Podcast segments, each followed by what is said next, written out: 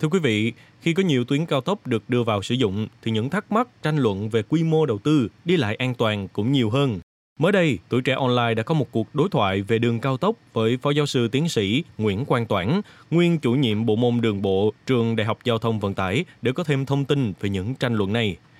Trong show podcast ngày hôm nay, mời quý thính giả hãy cùng giao lưu với Phó Giáo sư Tiến sĩ Nguyễn Quang Toản cùng chúng tôi ngay bây giờ nhé.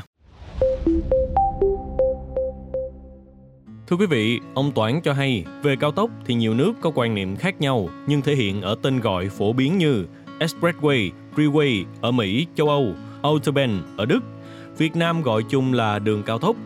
Tùy từng nước, đường cao tốc có giới hạn tốc độ tối đa và tối thiểu đối với xe đi trên đường. Khi chúng tôi đặt câu hỏi rằng ông nghĩ gì về việc có nhiều người cho rằng ngoài việc khống chế các điểm ra vào, không có nút giao cùng mức với đường khác, đường cao tốc phải nhiều làn xe, được chạy với tốc độ cao. Ông trả lời rằng tại châu Á, lề giải phân cách giữa đường cao tốc thường rộng 0,75m, cao tốc nội đô rộng 0,5m, nhưng châu Âu thường rộng 1m. Người ta làm giải phân cách ở giữa rộng 5m có tác dụng không bị chói sáng bởi xe ngược chiều. Giải phân cách hẹp hơn thì làm tường chắn cao hơn hoặc rào chắn chống chói. Nhưng giải phân cách bằng tường cao dễ gây ức chế cho tài xế, nhất là người lái xe con. Chạy xe trên cao tốc thường đơn điệu nên đường phong quang mới mang tâm trạng thoải mái cho người đi đường. Mong muốn cách hiểu chung của nhiều người như trên là đúng, Tuy nhiên, tuy điều kiện thực tế và nhiều lý do khác nhau, không phải quốc gia nào cũng đầu tư ngay được toàn bộ đường cao tốc tiêu chuẩn rộng 28 đến 32 mét và nhiều đoạn cao tốc của chúng ta đang nằm trong dạng chưa như mong muốn này. Châu Á thì hay dùng 0,75 rồi. Nếu mà đường thành phố thì cao tốc thành phố thì là 0,5 thế nhưng mà châu Âu thì nó là một mét thế thì cái riêng cái giải phân cách ấy là nó đã chiếm 5 mét rồi. Thế còn à, bốn làn thì mỗi làn 3,75 3,75 thì 4 làn như là 15 mét. 15 mét cộng với 5 mét là 20 mét. 20 mét với cộng với ít nhất là 6 mét. Ừ, hai cái làn từng khẩn cấp mà một mét là được. Nên nó thông thường của khối sắt ngày xưa nó đã là 28 mét đến 32 mét. Trả lời cho câu hỏi, ông đánh giá thế nào về việc đường cao tốc Bắc Nam phía Đông ở Việt Nam hiện được quy hoạch từ 4 đến 10 làn xe tùy từng đoạn, nhưng do nguồn lực còn hạn chế, Quốc hội, Chính phủ đã đồng ý đầu tư giai đoạn đầu một số đoạn theo quy mô hai làn xe hoặc 4 làn xe có giải dừng xe khẩn cấp không liên tục, gọi là phân kỳ đầu tư. Ông trả lời rằng với điều kiện của mình có thêm tuyến cao tốc song song với quốc lộ dù còn chật nhưng vẫn tốt khi không có đường ngang giao cắt cùng mức, không có xe máy, lại có thêm sự lựa chọn đường đi, giảm tải cho quốc lộ đông đúc. Tất nhiên với những đường cao tốc hai làn, bốn làn xe hạn chế, ngoài tổ chức giao thông hợp lý, tài xế cần tuân thủ pháp luật, đi lại nghiêm túc để hạn chế tai nạn. Bởi vì cái anh chạy tốc độ chậm là cái nguyên nhân gây ra tai nạn rất lớn Ừ, là bởi vì là cái anh mà chạy trên đường cao tốc nó không phân biệt được một cái xe chạy chậm với một cái xe đứng yên hay là một cái xe đang chạy khi mà nó phát hiện ra thì nó đã không xử lý kịp rồi. Đủ thời không đủ nữa. Đấy, cho nên là nước nào cũng thế thì nó cấm cái loại xe chạy dưới 50 cây số giờ là không được chạy vào đường cao tốc.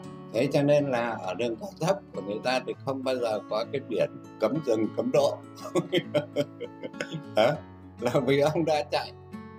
Thế cũng chính vì thế mà nó phải có cái làn dừng khẩn cấp. Ừ, là là làn dừng khẩn cấp là xe ông bất kỳ có một cái trục trặc gì không phải là không chạy được mà mà tốc độ mà giảm xuống dưới 50 km giờ hay 60 km giờ thì theo quy định của nước thì ông phải ra là hành trình khẩn cấp mà ra là hành trình khẩn cấp không được chạy.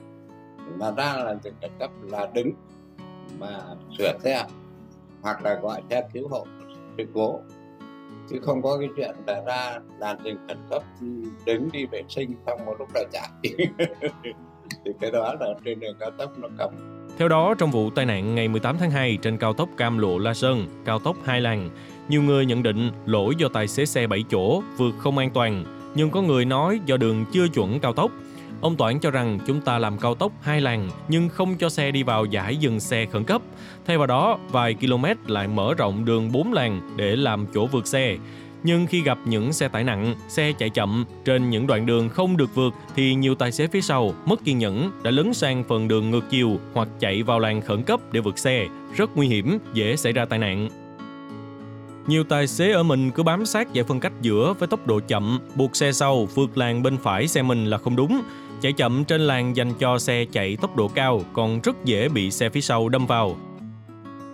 Theo ông, để hạn chế tình huống này, cao tốc hai làn có thể tổ chức giao thông theo cách thức bắt buộc xe đi chậm phía trước nhường cho xe vượt bên trái tại điểm vượt xe, hoặc cho xe phía trước né sang bên phía lề đường, hiện đang là làn dừng khẩn cấp để xe sau vượt từ bên trái.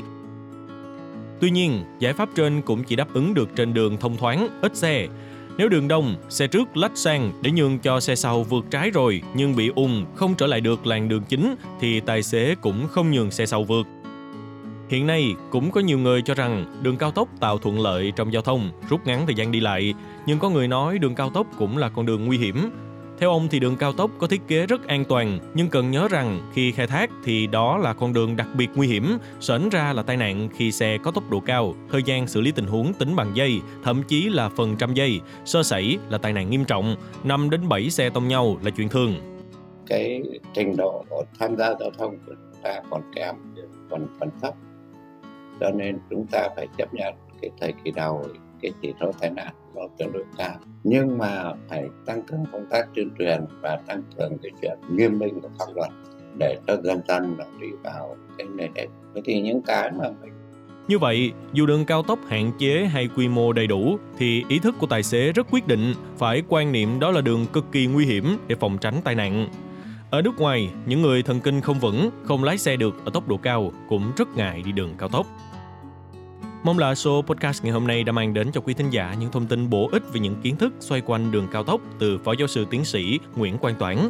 Đừng quên tiếp tục theo dõi và đồng hành với podcast Bảo Tuổi Trẻ trong những số phát sóng lần sau. Xin chào, tạm biệt và hẹn gặp lại.